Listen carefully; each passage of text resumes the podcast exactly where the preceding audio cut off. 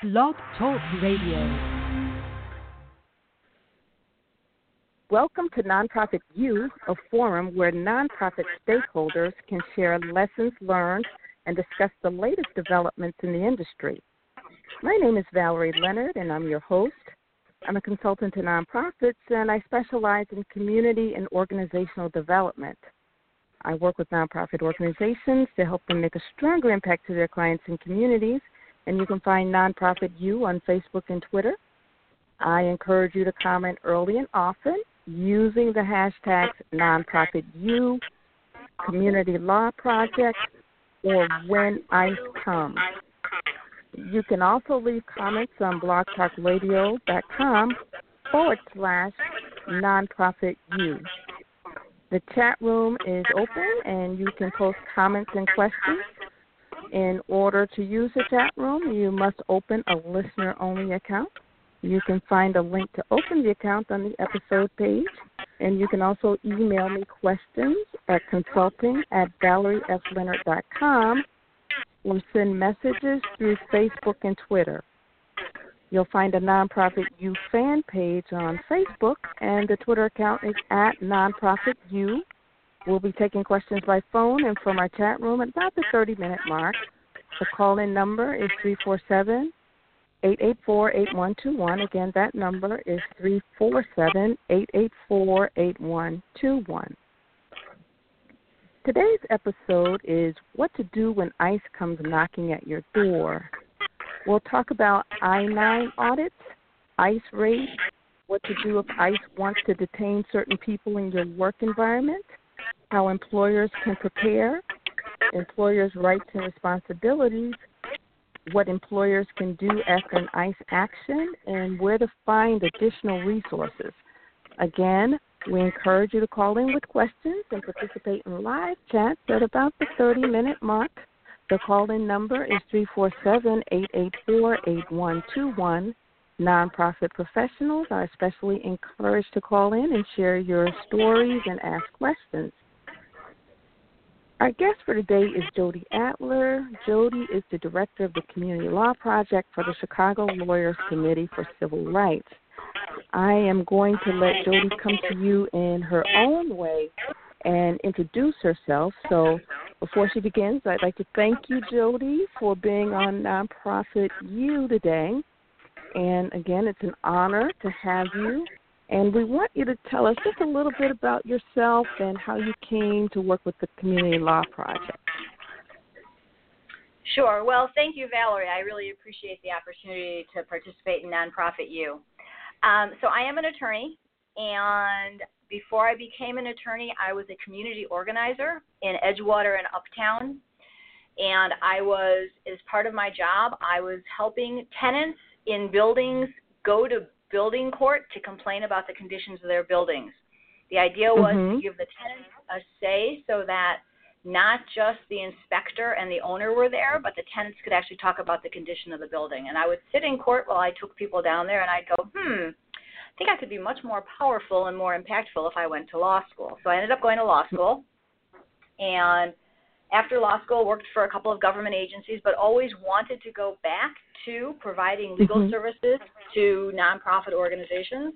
And a okay. job opened up at what was then called the Community Economic Development Law Project, which is now called the Community Law Project of the Chicago Lawyers Committee.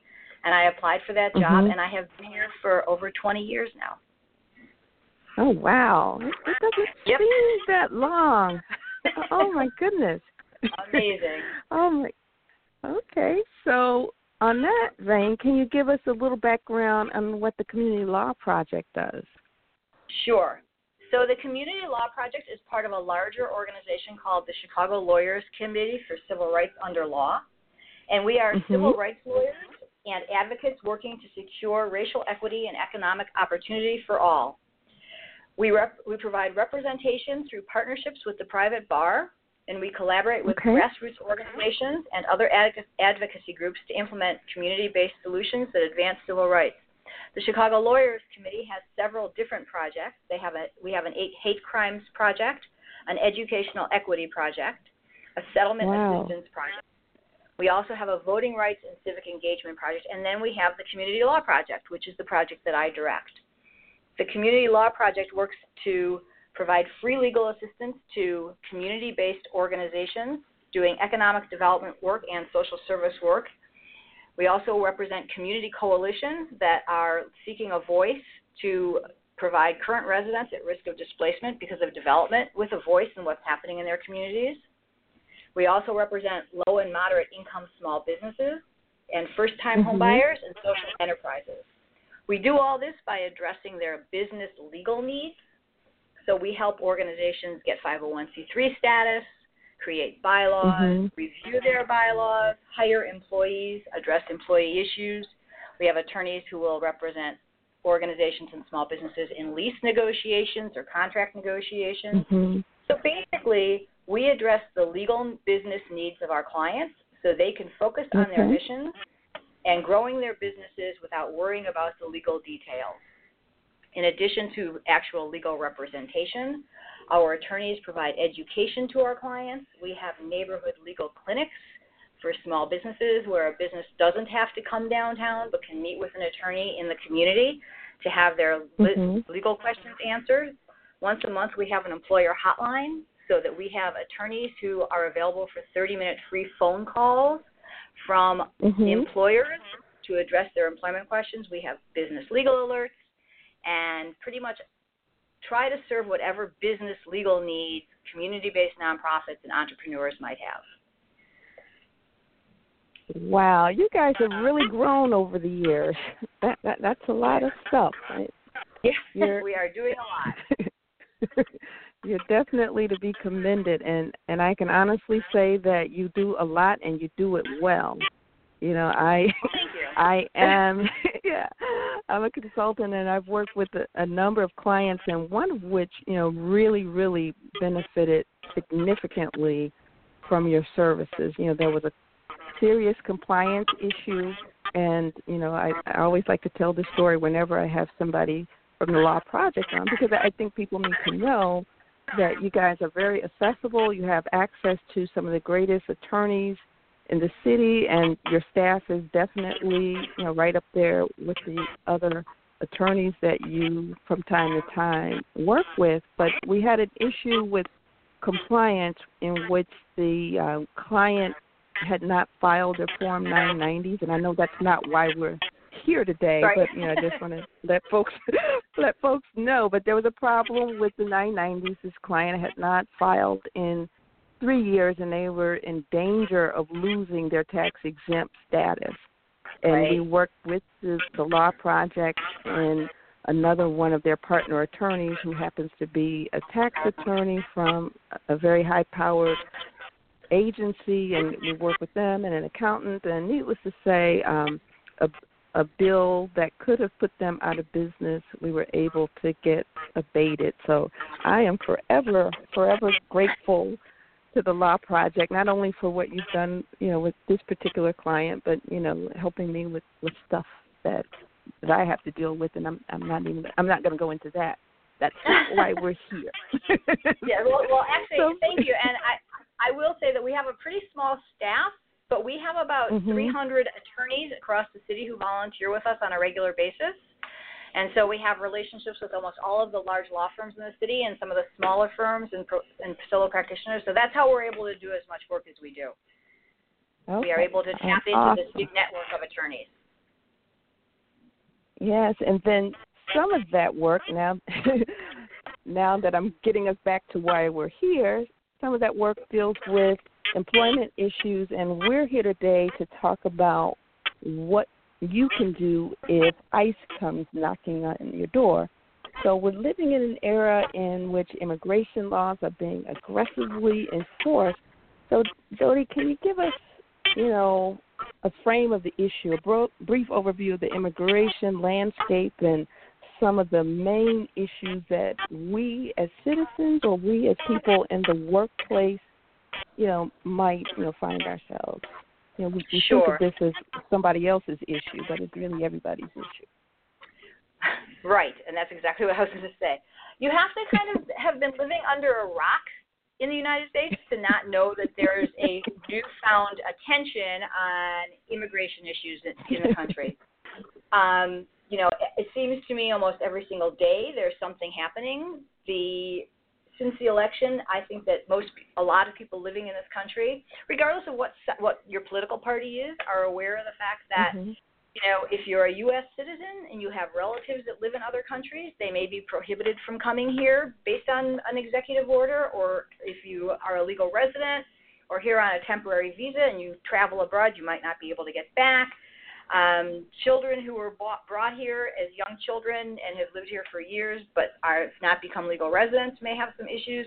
It just seems that there are daily government pronouncements and I'm probably exaggerating a bit, but that's what it feels like. I don't think so. Um, about you know who can work here, who can live here, who can visit here, and you know there are there have been executive orders that have clearly indicated that employers are going to be on some level the first line of defense for a lot of this. There are issues about mm-hmm. visa site visits, more wage and hour audits, I-9 audits, they are the Immigration Service has said they're going to be hiring 10,000 new agents.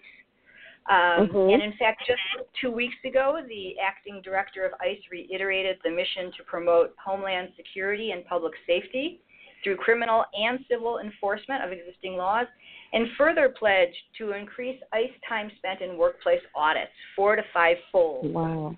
Um, wow. They're taking. Wow. Yes, exactly. They're taking very seriously this concern that American jobs are a magnet for illegal immigration.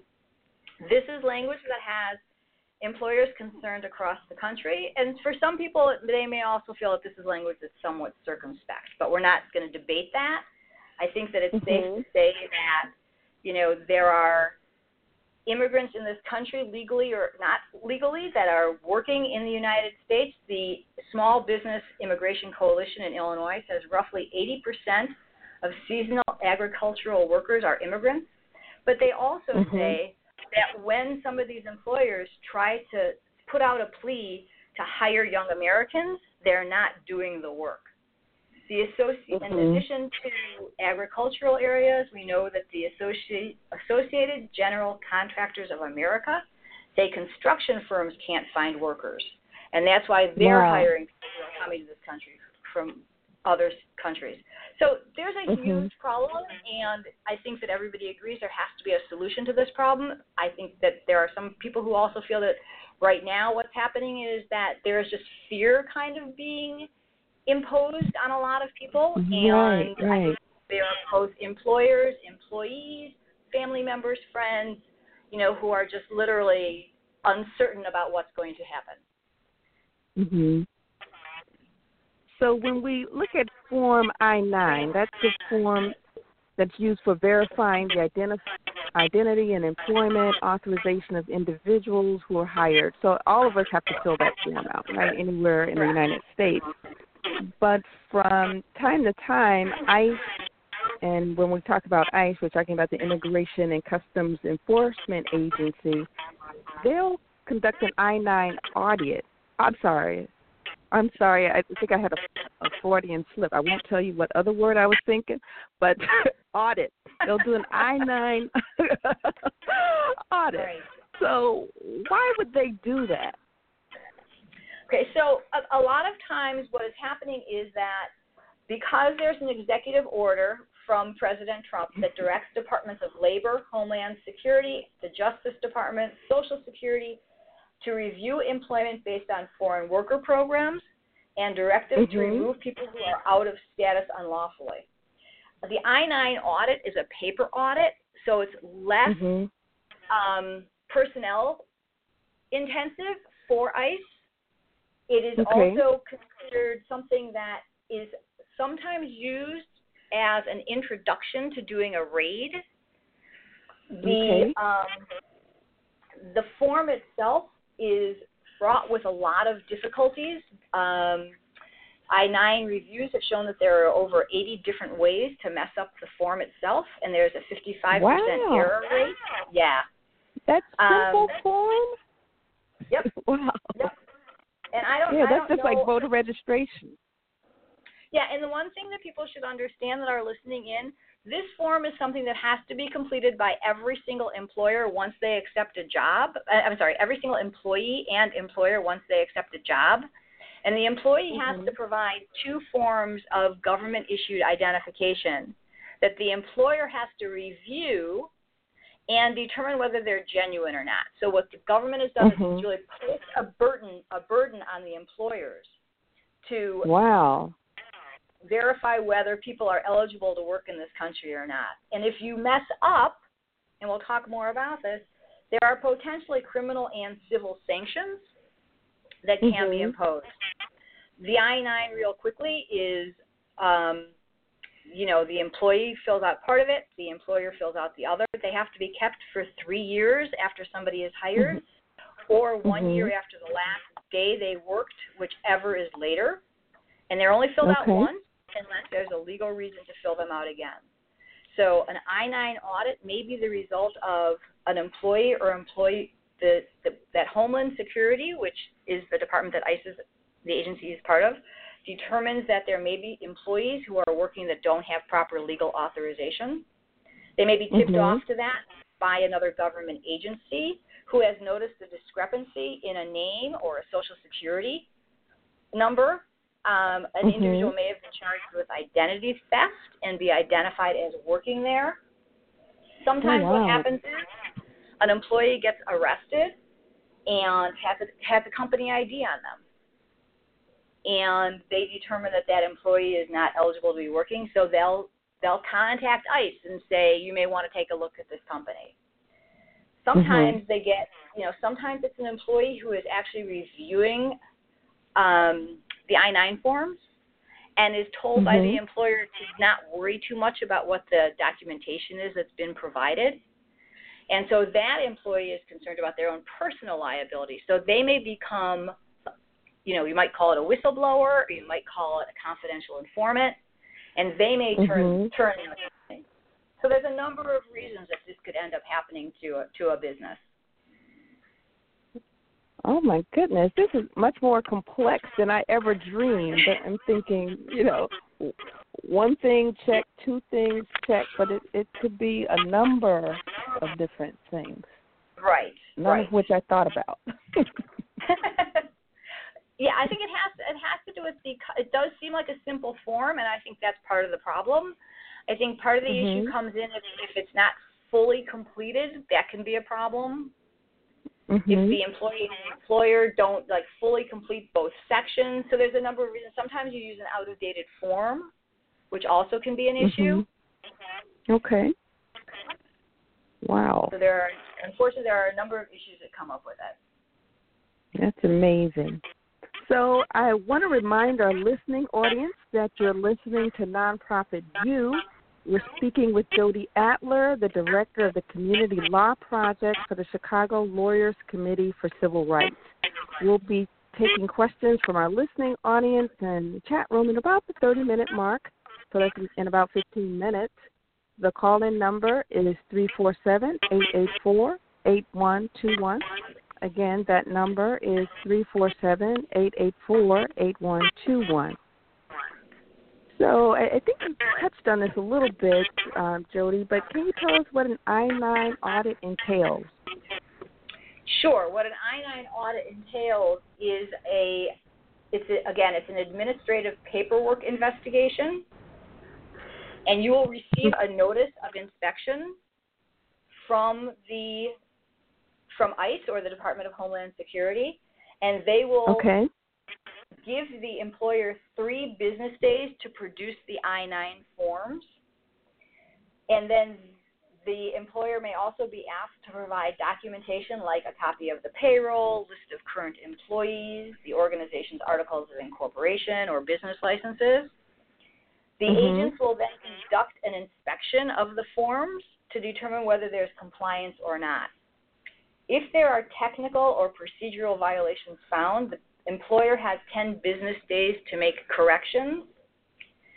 Employers that have been determined to knowingly hire and continue to employ unauthorized workers will be required to cease the unlawful activity and may be fined, and in some circumstances, criminally prosecuted. I think the Wow. process is that you get this notice of inspection, you turn over the I 9 forms, and they ask to see the originals, and then they give those back to you.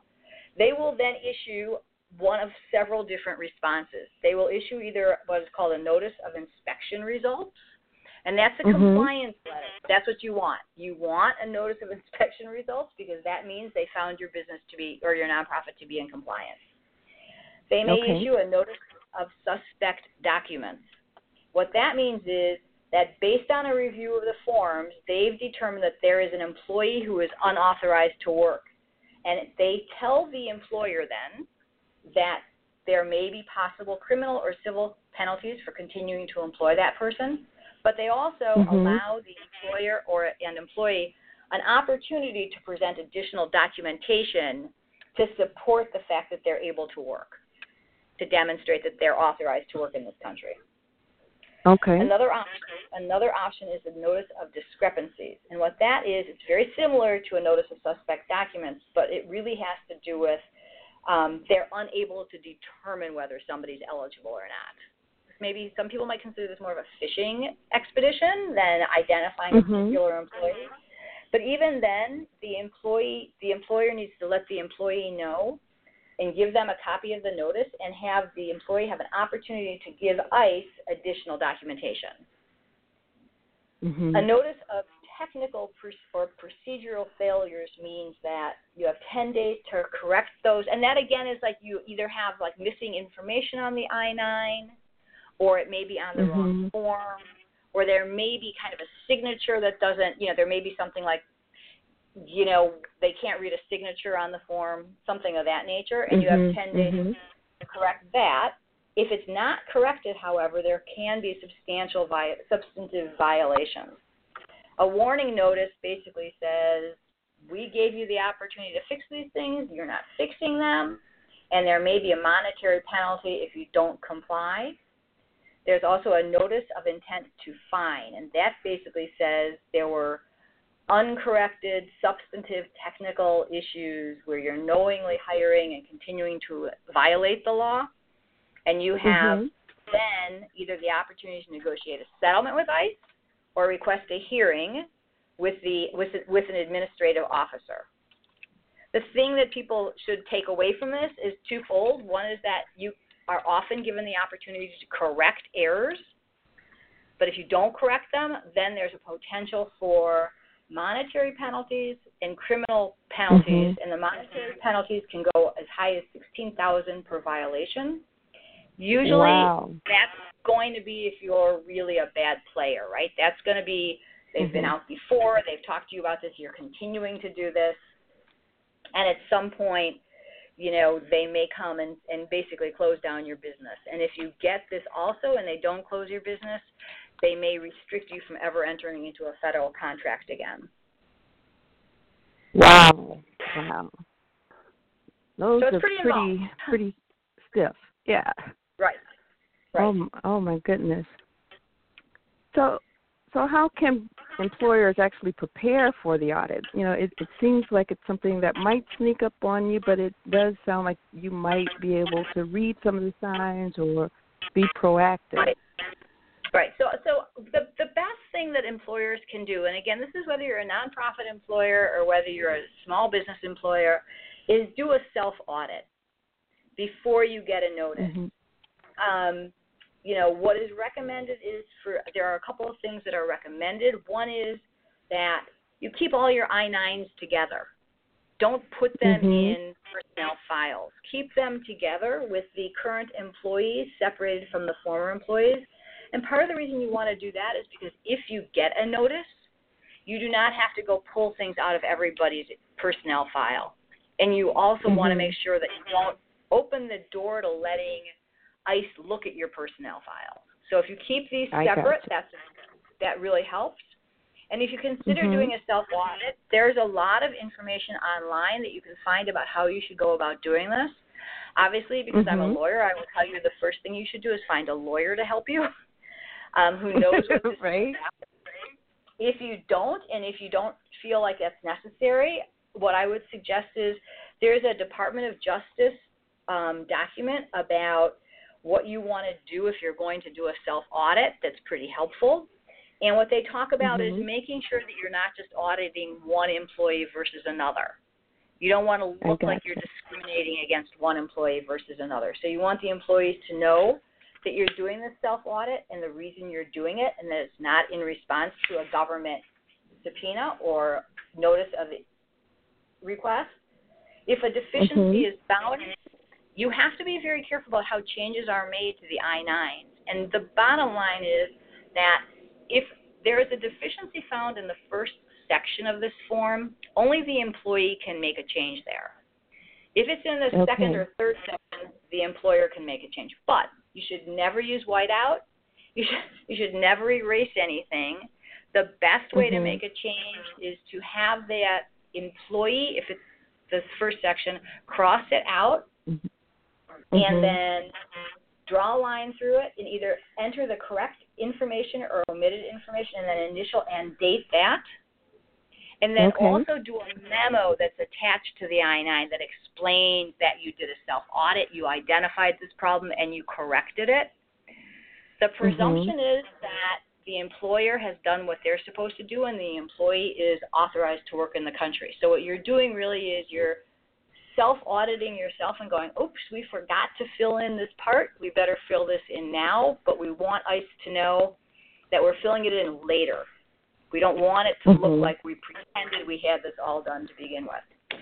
Um, Right. so that's like the best thing that uh, that an organization can do, up up in front, and they you know have an audit memo attached to the corrected I-9 explaining what the reason for the changes are, the date the correction was Mhm. made, and the fact that it was made during a self audit before any notice of inspection was received. You never destroy the old I-9 if the employee is Mhm. still working there.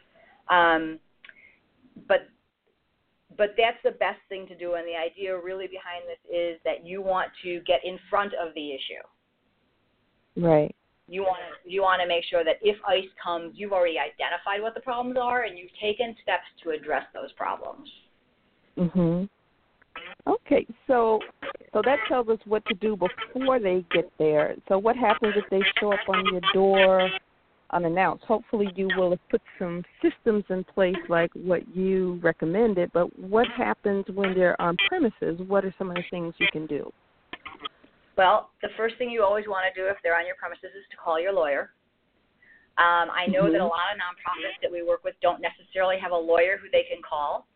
Um, but I would Mhm. say this is one area where you might want to again get in front of the situation and try to identify whether it's somebody on your board or whether it is, you know, somebody who has a friend who, who works in this area or one of the other legal services area organizations like mine or the Community Activism Law Alliance, just to know that there's someone you can call if this happens. Um, it's Mhm. rare that ICE will show up for an I 9 audit without notice because, again, by law, they're required to give you at least three days' notice before they come to inspect the I 9. Um, but if they do show up, you know, obviously it's always kind and even if they have, even if you have the notice, you want to let your employees know when they're going to be there. You want to make Mhm. sure that you have a location where they're going to be reviewing those documents that isn't open to the public or even to the employees or your clients. Mhm. What you want to make sure, you know, you want to make sure that it's kind of a controlled situation and that you are the Mhm. one who's controlling it, not them. Okay. So in One other the words, you don't want to Okay, okay, Go ahead, go ahead. Yeah, say, you one of the don't things- want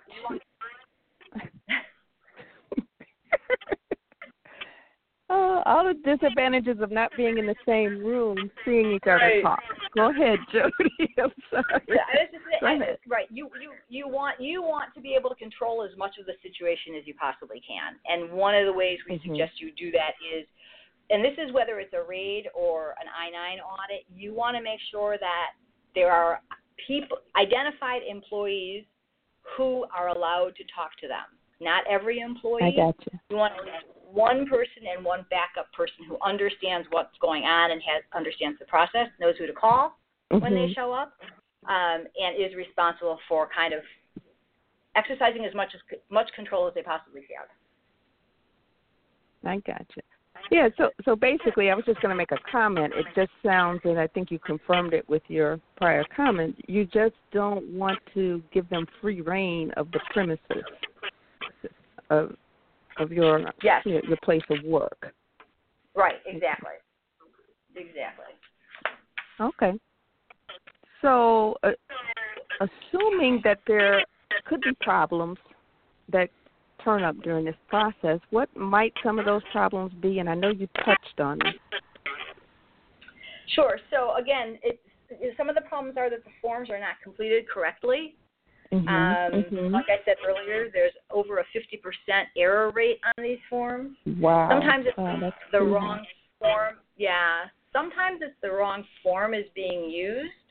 Like everything Mhm. else um, in the government, you know, you have to make sure that the form you're using is the most current version of that form.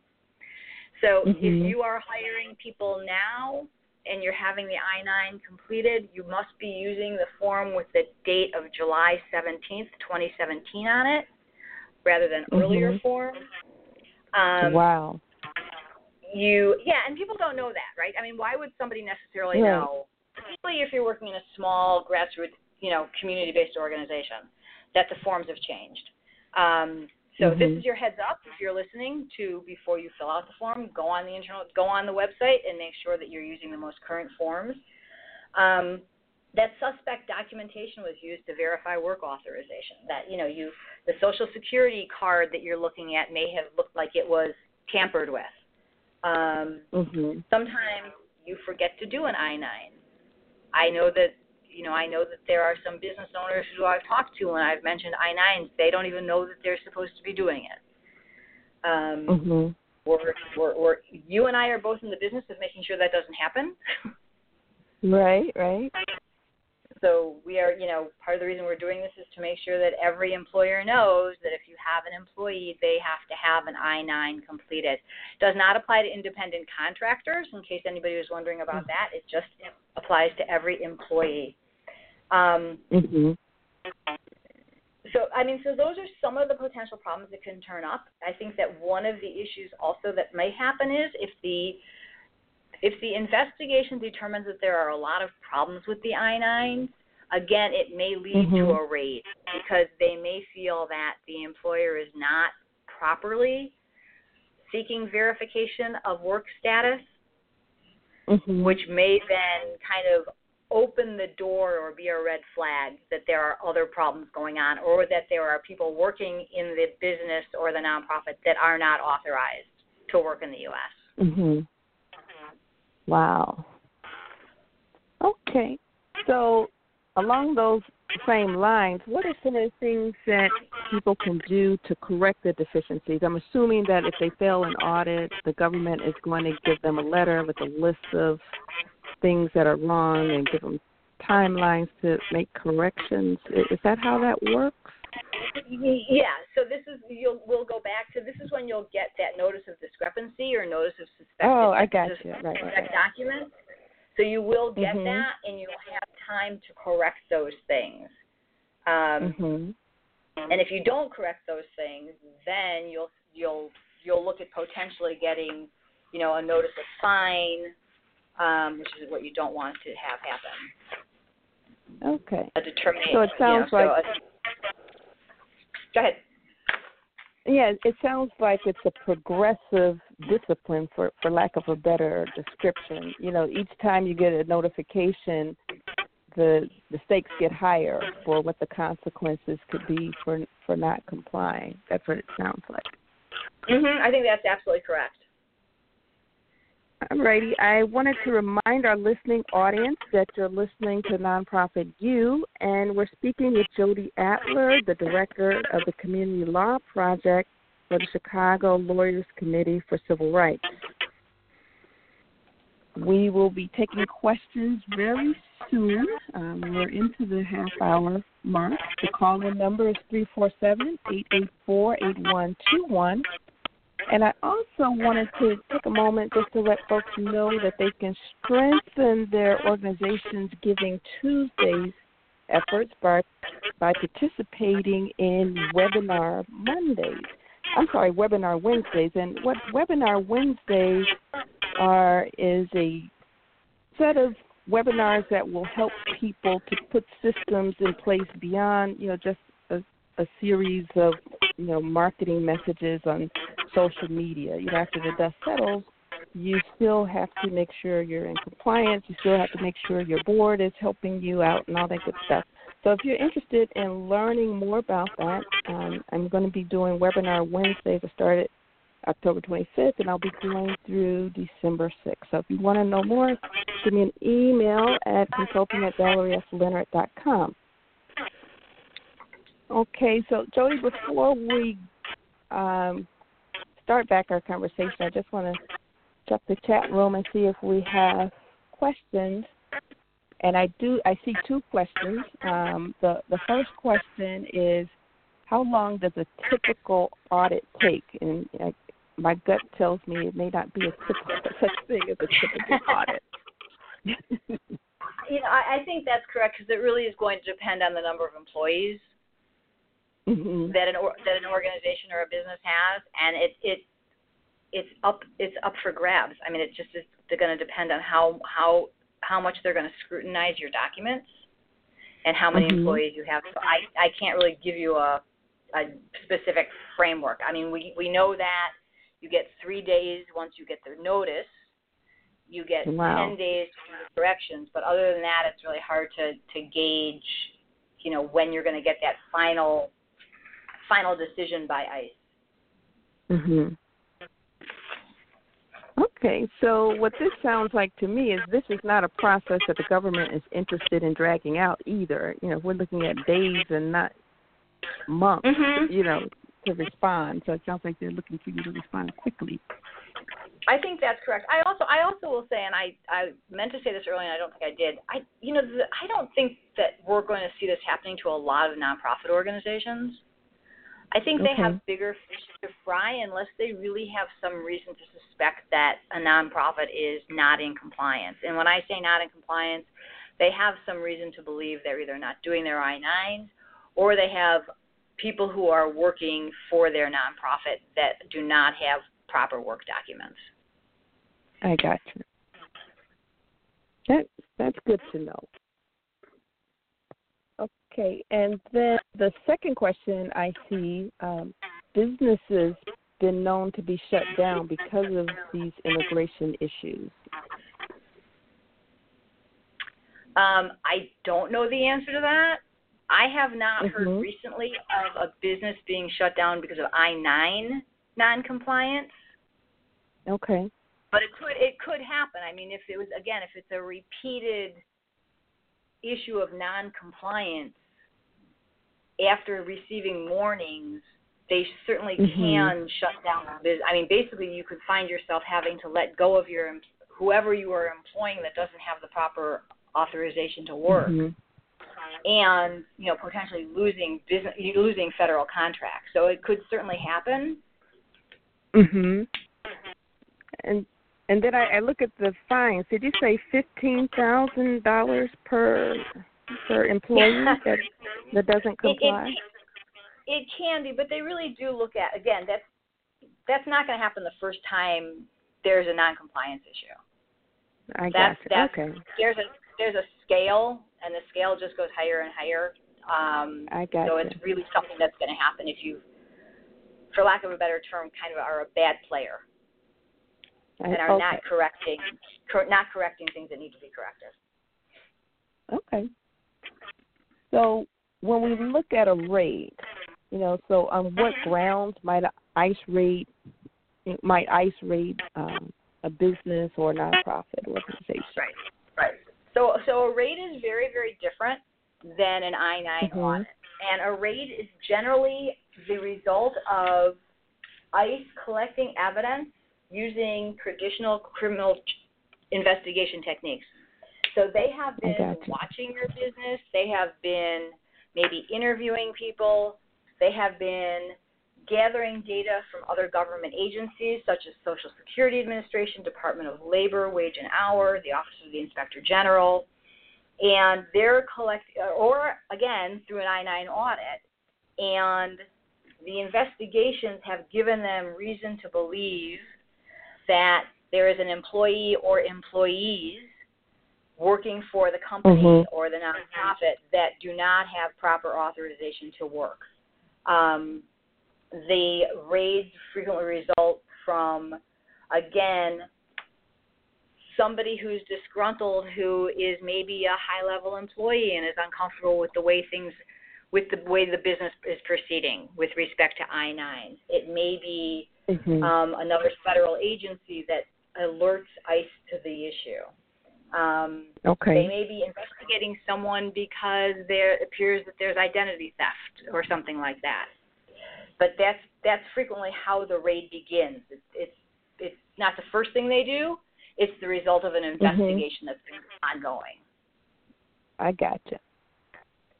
So you already told us what you can do, you know, once ICE comes on premises, you know, just to do a document audit, right? Um, are the same procedures enforced for a raid, or would you do something slightly different, or are you more restricted once they're doing a raid? Yeah, so I think this is this is actually quite different in my mind because if there's going Mhm. to be a raid, they have to have a subpoena, and Okay. so that that they can't just come to your work your place of work and come in and start arresting people. Well, they can, but legally they can't. Um, They Mhm. have to have they have to have a judicial subpoena, and what that means is they have to have taken all this investigation investigative information they've collected and gone to court, either a state court or a Mhm. federal court, and presented it to the court, and the court has to issue a subpoena. So the first thing that happens if there's a raid, ICE will come to your place of business, and they may um, Mhm.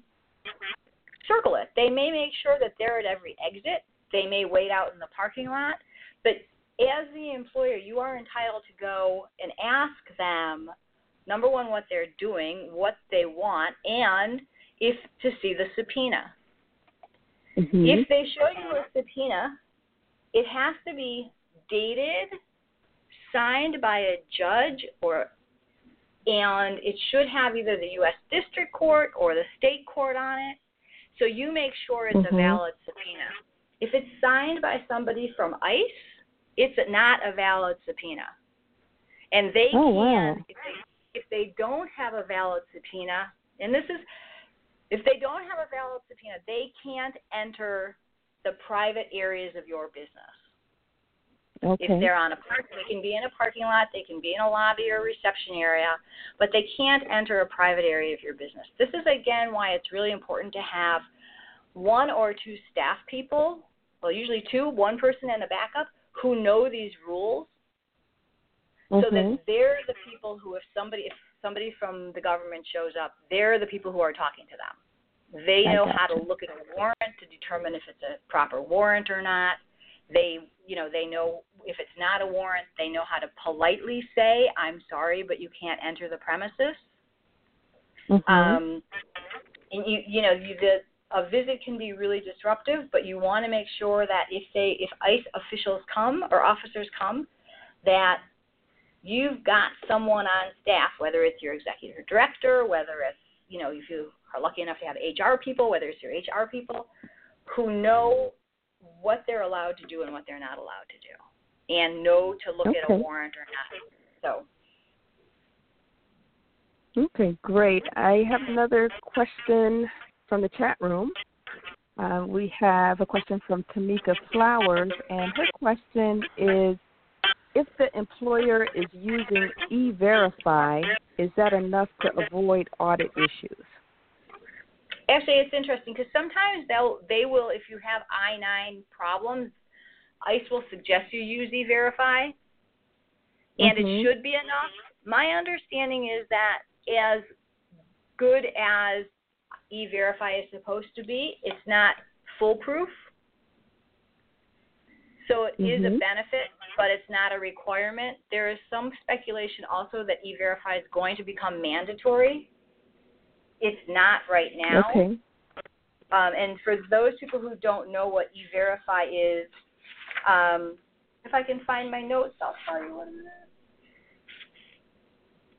Okay. but it's a computerized system um, that is intended to be used by employers to confirm not just regular documented workers, but to confirm people who mm-hmm. are working on different different work visas. I I got. So it's a database that can be searched and you can verify information. It sounds like. Right, but like all to, databases, make only only as good as the information that's put into it. okay, I gotcha. So in a perfect world, yes, it should be enough, but in actuality, as you said, the data that goes in is only as good as the the people right. entering it or at the time. It doesn't mean that they're bad people. We all make mistakes, and mm-hmm. you already described you already described the fact that there are a number of factors that can impact the accuracy and have and none of those factors you indicated has anything to do with dishonesty, which I thought was right. interesting. Right, exactly. Okay, so what happens if ICE wants to detain someone, you know, while they're in the workplace? Right. Well, unfortunately, if they have a warrant and they have reasonable suspicion that an individual is not authorized to work in this country, they can do that. Um, wow. Yeah, there are. It's it's very unfortunate, but it's true. I think that um, they tend to show. So ICE tends to show up for a raid with no warning, right? No announcement. It's not like you get mm-hmm. the notice that you would get for the I nine. Um, and if they want to detain people and they have a warrant, they can ask for proof of authorized authorized I'm sorry authorized status to work in this country if they have a reasonable suspicion that the person is working illegally. Now, this mm-hmm. reasonable suspicion, we could spend days discussing what that means. Um, mm-hmm. But basically, what an employer needs to do, un- unfortunately, is kind of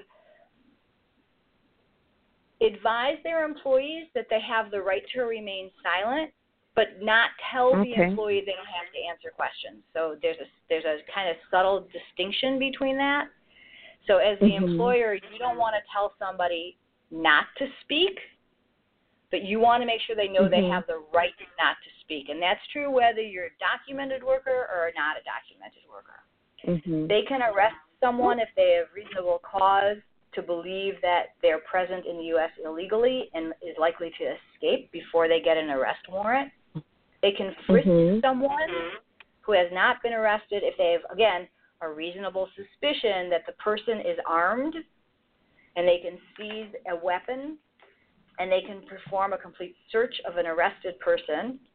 The most important mm-hmm. thing to, to do, I think, as an employer is make sure your employees know what their rights are Mm-hmm. Um, and really, the right is they have the right to remain silent, and they have the right to request mm-hmm. counsel.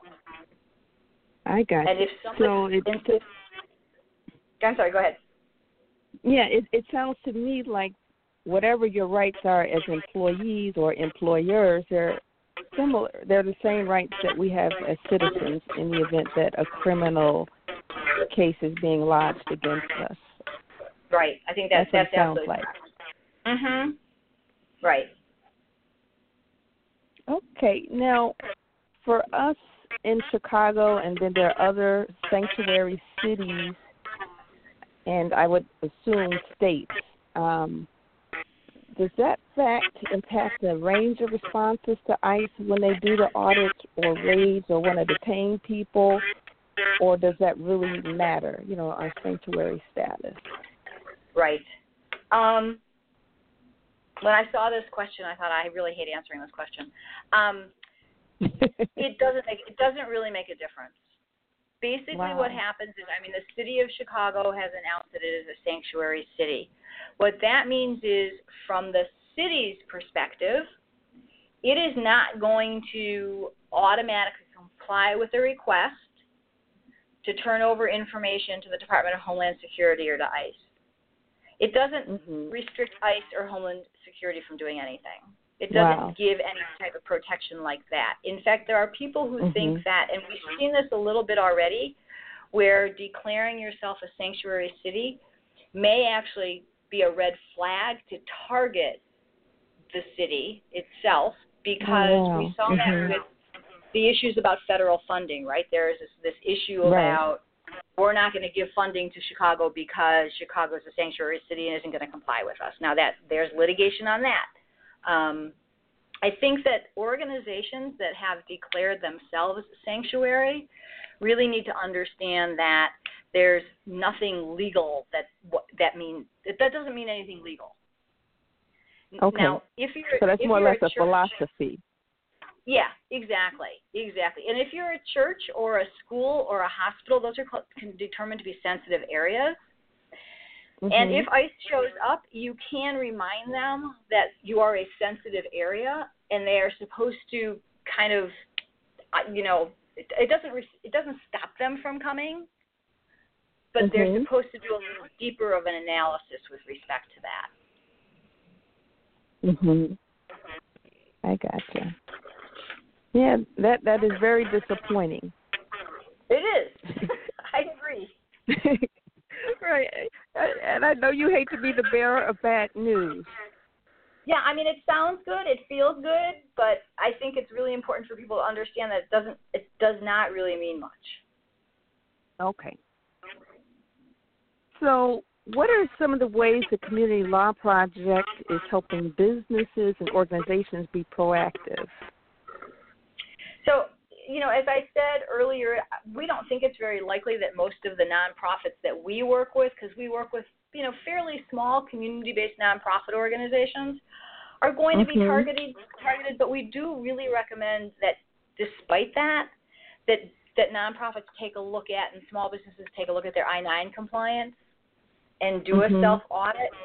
Um, if I you have gotcha. questions, if you have questions, we do have this employer hotline. The next date is Mhm. November 16th, and there will be employment attorneys available to answer your questions. You just have to sign up, and you can do that on our website, um, which I think is Okay. on the slides that you you are presenting. We're also Mhm. working with a couple of law firms and another organization called the Community Activism Law Alliance to help put together a program so that business owners, not so much nonprofits, but that business owners who are worried about this will put together succession plans for their businesses. Um, and we'll have Mhm. educational material about that coming up. The another organization in the city that might be helpful is the Mexican American Legal Defense and Education Fund. They are Okay. available to answer questions from employers, and their number Awesome. is three one two four two seven zero seven zero one. And while we're not an organization that does this because we don't directly address immigration issues, we do suggest that if you're concerned for your employees or your clients, that you consider having a know your rights training at your place of business. Mhm. And there are organizations in the city that will come out and do those for you. Okay. And MALDEF is one of them, is that correct? Yes. Okay, awesome. Okay, so in the unfortunate event that an employee is detained after an I 9 audit or raid, uh, what are some of the strategies that employers can use to help their families cope and to provide support for the workers and their families? And in fact, the employers may need some coping strategies themselves. Right. Right. I think it's really Mhm. again, I think this is really important to um do a know your rights training so people are aware Mhm. up front of what their rights are. From the employer perspective, you want to make sure you have emergency contact information for all of your employees. So if someone is Mhm. detained, you can notify the family members. Um, you want to offer leave to um, affected workers so they can get their papers in order. You want to pay Okay. wages and accrued benefits quickly. And Mhm. you know, if people are not able to return and you can provide severance, you may want to do provide severance to people. But you have Okay. to remember that you can't discriminate. So you can't provide severance only for people that have been detained. You have to provide if somebody leaves your employment, you have to provide severance for anyone who leaves. And they can also oh, okay. consider putting together putting together a list of attorneys and or legal services providers to help the employees to be able to identify legal counsel. Mm-hmm. So the National Immigrant Justice Center, the Community Activism Law Alliance, I mean those are legal services providers who are representing individuals who are mm-hmm. being faced with these issues and you know Chicago has a wealth of legal services organizations and it might be of benefit for an employer to put that information together for the employees. Yeah, I, I definitely, definitely agree. Okay, so we've come to the end of our show, and thank you so much, Jody. This is Jody Adler, everybody. She's the director of the Community Law Project for the Chicago Lawyers Committee for Civil Rights. Um, before we go, Jody, can you share any parting thoughts if you have them. But most importantly, tell us how we can reach you because, as you mentioned from the start, uh, the Community Law Project is really the community's lawyer on a, a very varying amount of well, varying um, spectrum of right. issues. So, can you share parting thoughts and let us know how we can reach you? Sure. So I will I will tell you that there is a lot of information about the work that we do and all the other projects that the Lawyers Committee does on the Chicago Lawyers Committee's website, which is mm-hmm. a bunch of letters. So it's it's C L C C R U L dot org. So it's Chicago Lawyers Committee for Civil Rights under Law. So C L C C R U L dot org. And our number is, I always forget our number, I'm really embarrassed about this, 312 630. No, that's not it. I'll give you our number, which is the lawyer, which is the and, law project, which is three one two nine three nine three six three eight. Mm-hmm. Um, but I think the takeaway for people is that you just need to be prepared. You know, mm-hmm. take a look at your I nines you know, if you have things that need to be corrected, you may want to talk to a lawyer or, or follow the procedure I talked about about having those par- sections corrected and doing a remedial memo. Um, make sure your employees and your clients know what their rights are. Make sure you know that they have the right to remain silent. Um, make sure that you know your employees know that if there's not a proper subpoena that they cannot enter private areas of the business. You may want to start. You may mm-hmm. want to mark some areas of your business private, so it's clear mm-hmm. where ICE can't go. Um, mm-hmm. And make sure you train at least one person in a backup on how to deal with immigration if they come to your place of business. Mhm. You, you know, as you were talking, all I could think about was the fire marshals. Remember, you know, they always like to have a fire marshal on every floor or every department. This is what happens when there's a fire. Right, and and one of the things that we didn't talk about, we didn't, I didn't get to is what happens if they have, if they don't have a warrant and they're on a public part of the business. Mm-hmm. They can if it appears that an employee has given them consent to enter further, they can use mm-hmm. that consent to enter. So that's another reason why you want to make sure your employees know to either say, I'm not authorized to talk to you, wait, I'll get the person who is, mm-hmm. or, or not speak at all and make sure that they get that person because you don't want to kind of open the door to letting them wander around. Right. Okay, so thank you so much for that, Jody. Every time I talk to you or any one of your staff members, you know, who are on the show, I always learn a lot, and this has been no different. well, thank no, thank you very much. Okay, so I want to thank our listening audience today, and um, if you're looking at the episode page, you will see Jody's picture. You'll see her phone number um, as well. I'm not quite sure which phone number, you know, quite honestly.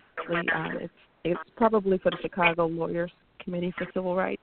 But at any rate, there is a phone number where she can be reached, and um, be sure to turn, tune in next week. You know, next week is Veterans Day. I can't believe it. The year just started, And we're going to have Dumont Moore. He's the co founder of the Veteran Strike Force, and he'll be talking about the range of uh, resources that are available to veterans. So until that time, I want you to take care and, and thank you guys very much. And thank you again, Jody.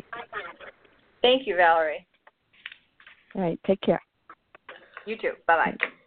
Mm-hmm. Bye bye.